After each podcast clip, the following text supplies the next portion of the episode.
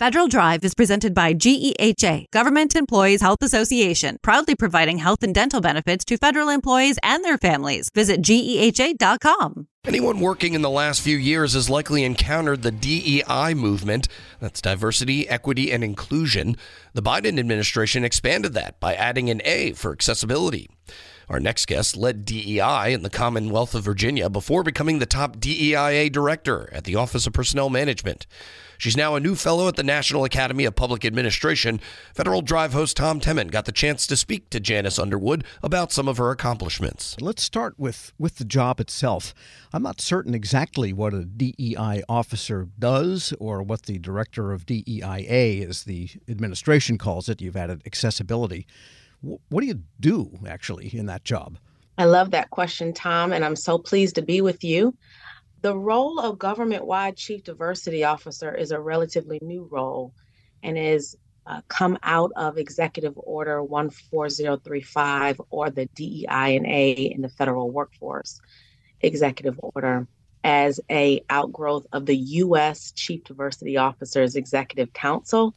And so I provide support to all of the chief diversity officers in our federal agencies, whether they're in department agencies or subcomponent agencies. But as the administration has prioritized DEI&A, my team, for which I'm the director of ODEIA at OPM, we provide external support to all of the federal agencies. So I'm not the chief diversity officer for OPM, but what I am is sort of the chief diversity officer for everyone else. Specifically, we provide technical assistance to agencies that are creating and or evaluating their progress for their DEIA strategic plans. I manage and supervise a DEIA learning community where I put top thought leaders and provide opportunities for the federal workforce to learn innovation as it relates to DEIA principles, and do things like manage our various reporting. For example, I'm really excited to share that our OPM FEVS data has come out, and we are tracking our DEIA index. We set a baseline at 69% in 2022, and my job is to increase that baseline by 6 points by 2026. And for a variety of reasons, organizations large and small and in the public sector and in the private sector kind of rushed in with DEI programs during the aftermath of George Floyd. And all this happened during the pandemic. It was kind of a mixed up time for the nation, I think, in many ways. But what are the proper elements generally that make up a useful DEI program in the first place? I really appreciate that question. And I just want to sort of pause here to say that, you know, this work needs to be done by people who have expertise in understanding how to transform organizations to be more effective, understanding theoretical frameworks and the practical applications of them, such as change management frameworks and organizational development, have a background also in learning and training, so that we are actually contributing to the improvement and sustainment of our organizations. This is not something, and this is not work that I recommend people do just because they have a passion for principles of DEI&A. I have a passion for balancing my checkbook, but no one's hiring me to be a CFO, right? And so just because you may have volunteered, for example, on a project or a special emphasis program or in an ERG, doesn't in and of itself make you a highly qualified chief diversity officer in the private sector or public sector. And so this work really needs to be work that people have a background in data and accountability to understand how we move organizations from, you know, good to great, and specifically how we move our organizations across the maturity model that we put out for agencies to use in the government-wide strategic plan for DEI&A. There are 3 steps that we want our federal agencies to move on and to move through. The initial step is like a compliance sort of starting at the ground zero, but we ultimately want agencies to move to step 2, which is called advancing, and then of course step 3, which is called sustaining. And step 3 is sort of the gold standard or the platinum standard, where agencies are engaging in promising practices that can be used as exemplars for other agencies, where they can begin to coach and support other agencies in getting to that sustaining, leading and sustaining phase. So we want people, highly qualified people, not just people with passion or an interest, but people who understand how to use data, people who understand how to, support the development of organizations and solve problems. DEIA is about thinking strategically about employee experience and how that relates to customer experience. How do we improve organizational health of our organizations? And how do we also increase equal opportunity for all? We're speaking with Dr. Janice Underwood. She's director of the Office of Diversity, Equity, Inclusion, and Accessibility at the Office of Personnel Management. And I guess the second question is, once you have those elements in place, compliance, and I guess government in some ways has been exemplary for decades in compliance with the idea of everybody having equitable access to jobs and so forth. The practice may not be the same, but at least the compliance measures have been in place. How do you measure whether you are getting better at DEIA?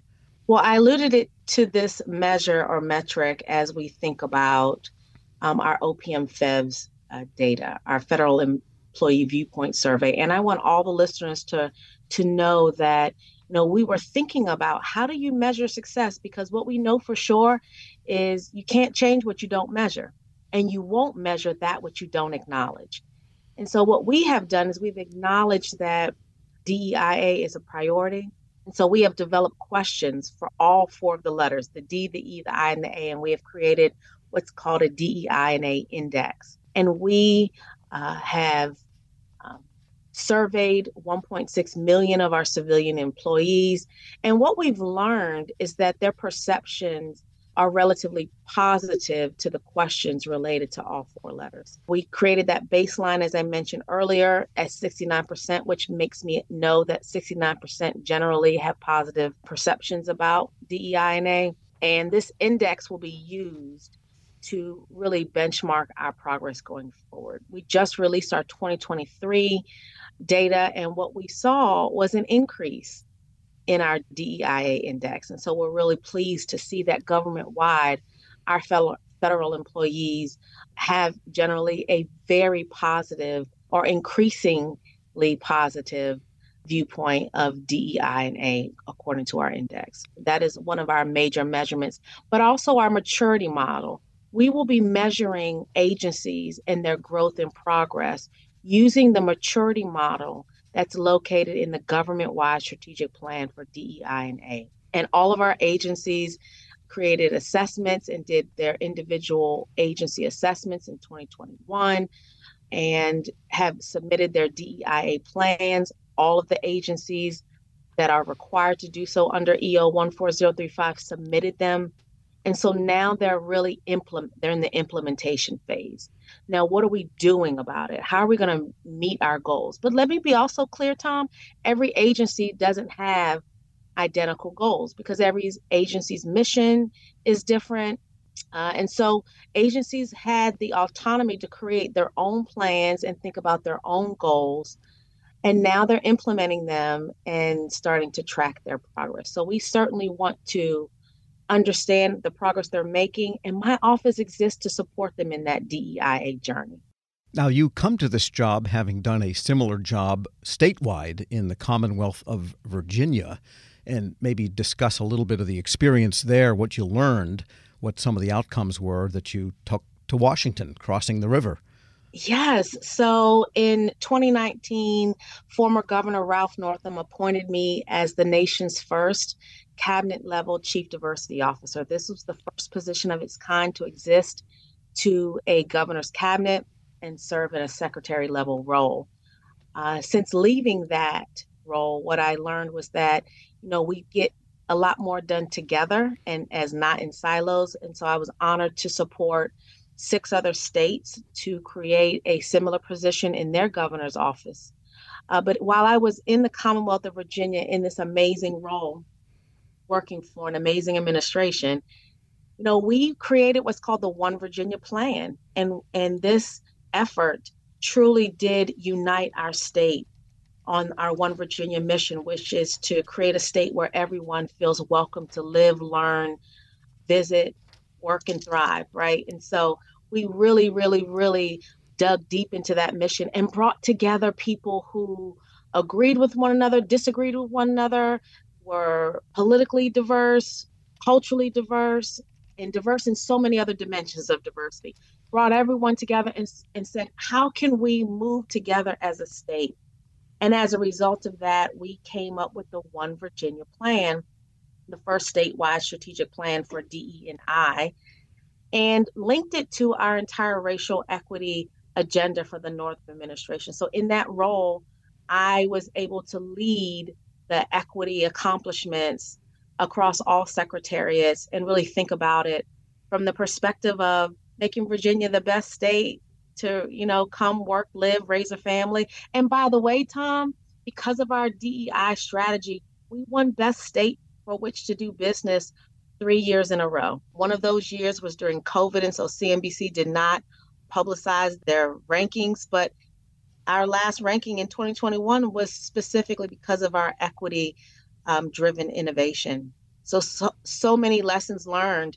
And I'll just also share with you, we learned that it's so important to think about these things as part of a holistic strategy and not just a one and done, not just because of the racial reckoning of 2020 did we start this racial equity journey in Virginia. We started that racial equity and that racial reckoning in 2019, long before the summer of 2020, because Virginia was going through its own sort of racial reckoning crisis. And coming to understand the 1619 project and the true history of the Commonwealth of Virginia, not the Commonwealth of Virginia, but just understanding the history. And so we codified that position, Tom, as a permanent cabinet level position to serve every future governor. We codified the fact that all state agencies and universities had to report a DEI plan to the governor and to the Virginia Chief Diversity Officer. And that legislation and that sort of part of the role still exists today across administrations. And just to get back to the more parochial, earlier you mentioned tying DEIA at the federal level with customer experience. And just as a final question, maybe tie that loop for us.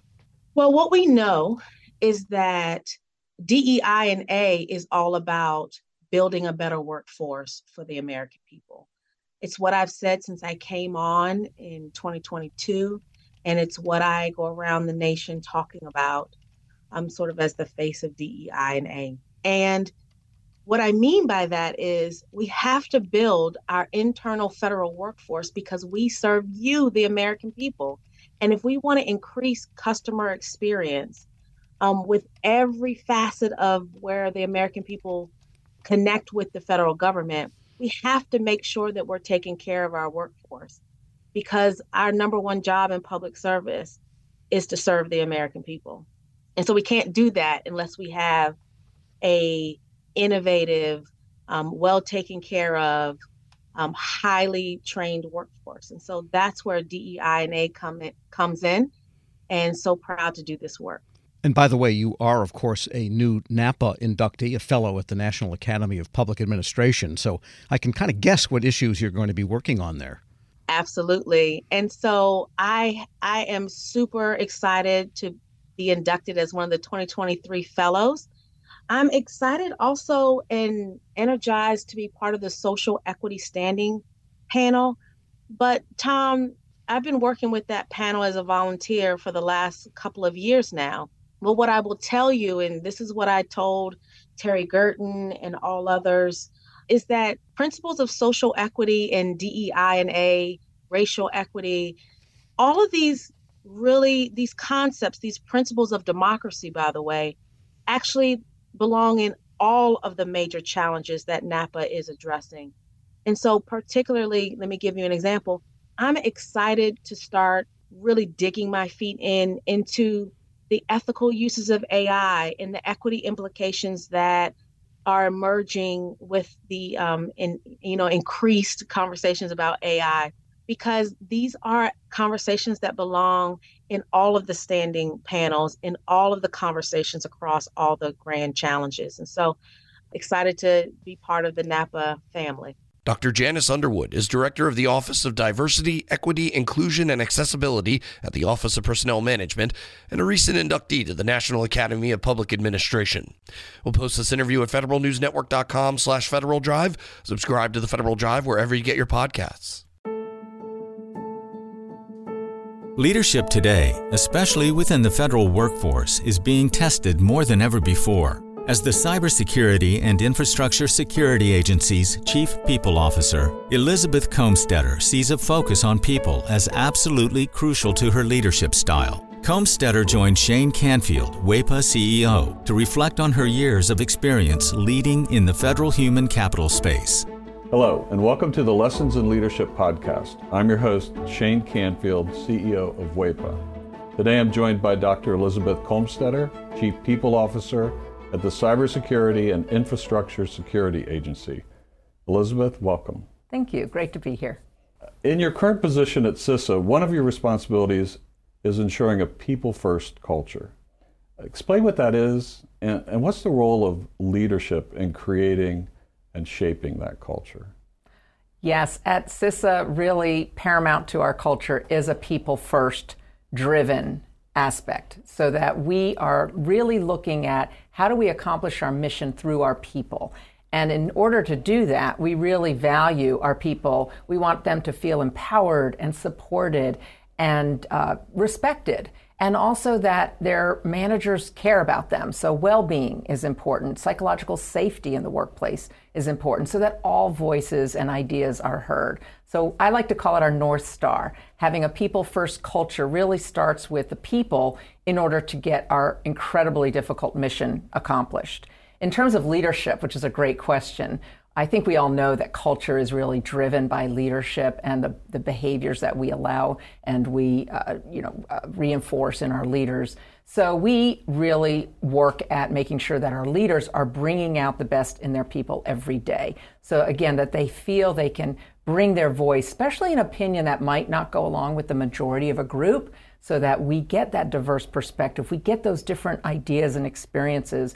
And that's really where we find that it's important that leaders are purposefully bringing out their talent on their teams to enable our mission. Yeah, excellent. We're going through a culture project at our work. Oh, great. Yeah, it's been 6 months in the making, and it's going really well, but it is work. Yes. And it requires from the top down. So I'm also involved in that. I hear you. Great. Throughout your career, you piloted many different talent management programs, including at NASA, the CIA, the FBI, just to name a few, and you have an amazing career. What have you learned, or how have you might have changed along the way in creating and leading those programs? Yes, and I am so honored to have had a career in public service across multiple federal agencies, always in the realm of human resources and workforce performance. And I think because I study organizations and people in them, I've come to realize, particularly in the federal government, that many of our programs are really grounded in the industrial era thinking, that this is organizationally structured in a hierarchy with boxes and lines on charts, with the center being around jobs and what do we need to get this job done in terms of skills and training. And what I found is that we're really not in the industrial era anymore, where we would promote the smartest people who knew that work and they would then tell the people on their team how to do things and oversee that work. We're now in a digital era and the information era where work gets done collaboratively across geographic boundaries and certainly across org charts. So we like to call it networks or hierarchies, and we really need to, again, unleash people so they can find those other people who are working on similar problems or have the right ideas. And so I really like to think of our work now in the talent programs being human-centered. It's more about the user and the experience than about the rules and regulations. So although we have to have rules and regulations, certainly in human resources, is that person experiencing what they need and getting what they need for their role at that time? So not so much on the job, but on the person. So for example, we're recruiting. What's the applicant experiencing? Because if they're not having a good experience with our organization from the time we're recruiting them, they're going to go work for somebody else. Same thing with like first-time supervisors. We know they need certain training, but telling them to sit in a class for 1 week and then hope a year from now they'll remember what they learned to apply, that's not really human-centered. The human-centered is what do they need when they need it, and building modules or just-in-time training and bringing that to the people, to that user as they need it. So that's really, I think, the most important focus of talent programs today in this era to enable the workers to be the best they can be in their roles. Excellent. New thinking. This is always an interesting question. Has there been a time when, as a leader, that you've made a mistake? And what is that? And I think most important, what did you take away from that? What did you learn from that? Well, I kind of chuckle because I think as leaders, we have to learn to recognize our mistakes, admit our mistakes, and that they are opportunities to learn. And so I've had to do my own self-reflection on making mistakes and when things don't turn out the way that I expected them to.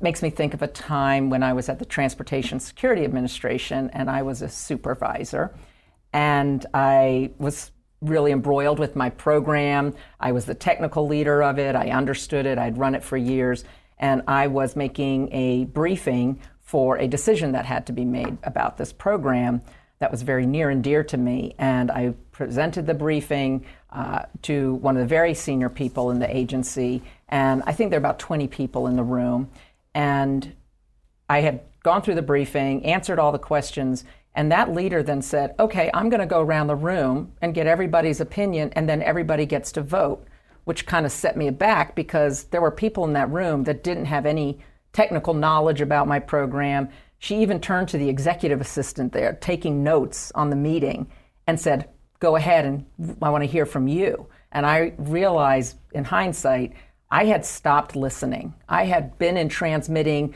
all of my knowledge and what I saw to be the right way, and I was not listening to different perspectives in the room because I didn't value that they were bringing any kind of input to this particular decision. And it didn't go as I had hoped, and I left very disappointed and was busy blaming the senior leader and how that meeting was conducted, that she let all these people have opinions when they didn't know, in my mind, didn't know what they were talking about. And so in reflection on that, I realize, and now as I've moved into more senior leadership positions, I realize that was a mistake, that it actually is really important to listen, especially to people who have different perspectives or at a different point in the career, not just the people who know the program or the technical really well. And so that was a mistake I made, and I realized in my own sense I wasn't listening to very different opinions, and I probably should have, because I would have learned more about what was needed for this program going forward than just leaving, getting upset that it didn't go a certain way. So I've really practiced active listening. I've practiced making sure there's very different people on teams and certainly on committees or councils, that we need early careers, people new to the agency, people who haven't walked in the shoes of the technical workforce, because they're asking questions we need to hear for these programs to be successful. Excellent. Your career in talent management means your work is very closely tied to people. And even your title, Chief People Officer, what does that mean to you to be a leader in the federal system with that focus? Isn't that a great title? I just love the title, Chief People Officer, and I think it's my dream job, really, to be focused on people and culture and the workforce strategy for the whole agency. And I'm just so excited to be at CISA at this point in time. We're only 4 years young as an agency, so we're really still creating who we're going to become as an agency and what is our culture and what kind of people and talent do we need to be sure we have to be successful. So it's very exciting for me to be in this role with a intentional focus on culture, because it's one of those things, if you leave it to chance and you kind of hope it goes the way you want it to, it probably won't. So by building programs, including leadership development programs, including any kind of training and learning and career growth and engagement programs and listening programs, that's what's really key for, I think, for our agency and particularly me in this role. I think in the federal government, we got used to doing annual survey, the Federal Employee Viewpoint Survey that OPM, Office of Personnel Management, runs every year. So we would do a survey and we'd read it and we'd say, oh, this is the opinion of our people. And then we would do action plans and then we'd roll out certain activities that we would hope would increase engagement. In this era, you can't do once a year and understand what your employees' experiences are, what they need, what's working well, and what needs to improve. We need active, ongoing listening programs. So one of the things we're doing at CISA is having more pulse surveys, having more focus groups and what we call sensing sessions, expecting our leaders to have office hours where anybody can come and just talk about what's going well, what do they need, how are things going, because we feel like it is an ongoing need to hear from our people. And I think in this role and over the years of serving, I've also realized there's never a one-size-fits-all. You know, we think certain people need certain things at certain times in their career. There's no one-size-fits-all. Neither can we also customize everything to every individual. So there's got to be a sweet spot in building really great talent programs, but also, like I said, thinking about, can we do this in modules? Can we make it a menu? Can we do it just in time as people need it so they can practice the new skill or knowledge in their role? So I think we have such great opportunity, again, with the technology that enables us to really focus on how we connect people with their work and their team to get things done in very new ways. This is always an interesting question. Is there a figure either from your personal life, your past, somewhere in history generally that inspired you, your leadership style, how you view leadership? There are many figures who have been very inspirational to me, but there is one that sticks out, and that's my mother, Paula Brownlee, who has been a very inspiring leader to me all my life. And I think because first and foremost, she had a strong family and a strong career. And that's something I always wanted. And I saw her first as my mother, but then I also saw her as a leader in her career and in academia, which was her chosen field. But I always knew her family came first. And as I saw how she balanced different family needs with also a growing and more prominent career positions in leadership, that she had to balance that. And I think I learned from her that you can have both. You have to focus on different things through your career and through your life, but that you don't have to trade one for the other. I've been married, happily married for 32 years, and I'm a mother of twins who are almost 24 years old. So, and I've had a great career in public service. So I think that having her as a role model has really helped me find my own courage, find my own confidence, and find my own voice in how I can prioritize the things that are most important to me so that I can actually balance both family and career. And you're doing it well. Thank you. Having known you now for 7 or 8 years and worked alongside you, your passion is infectious. Thank you. Your intelligence and the thoughtfulness with which you approach all of these issues, it's an honor for you to be here, and thank you for your time. Thank you very much. I'm Shane Canfield, CEO at WEPA, and until next time, have a great day. Find the full podcast and future episodes of Lessons in Leadership on the Federal News Network app and anywhere you enjoy your podcasts.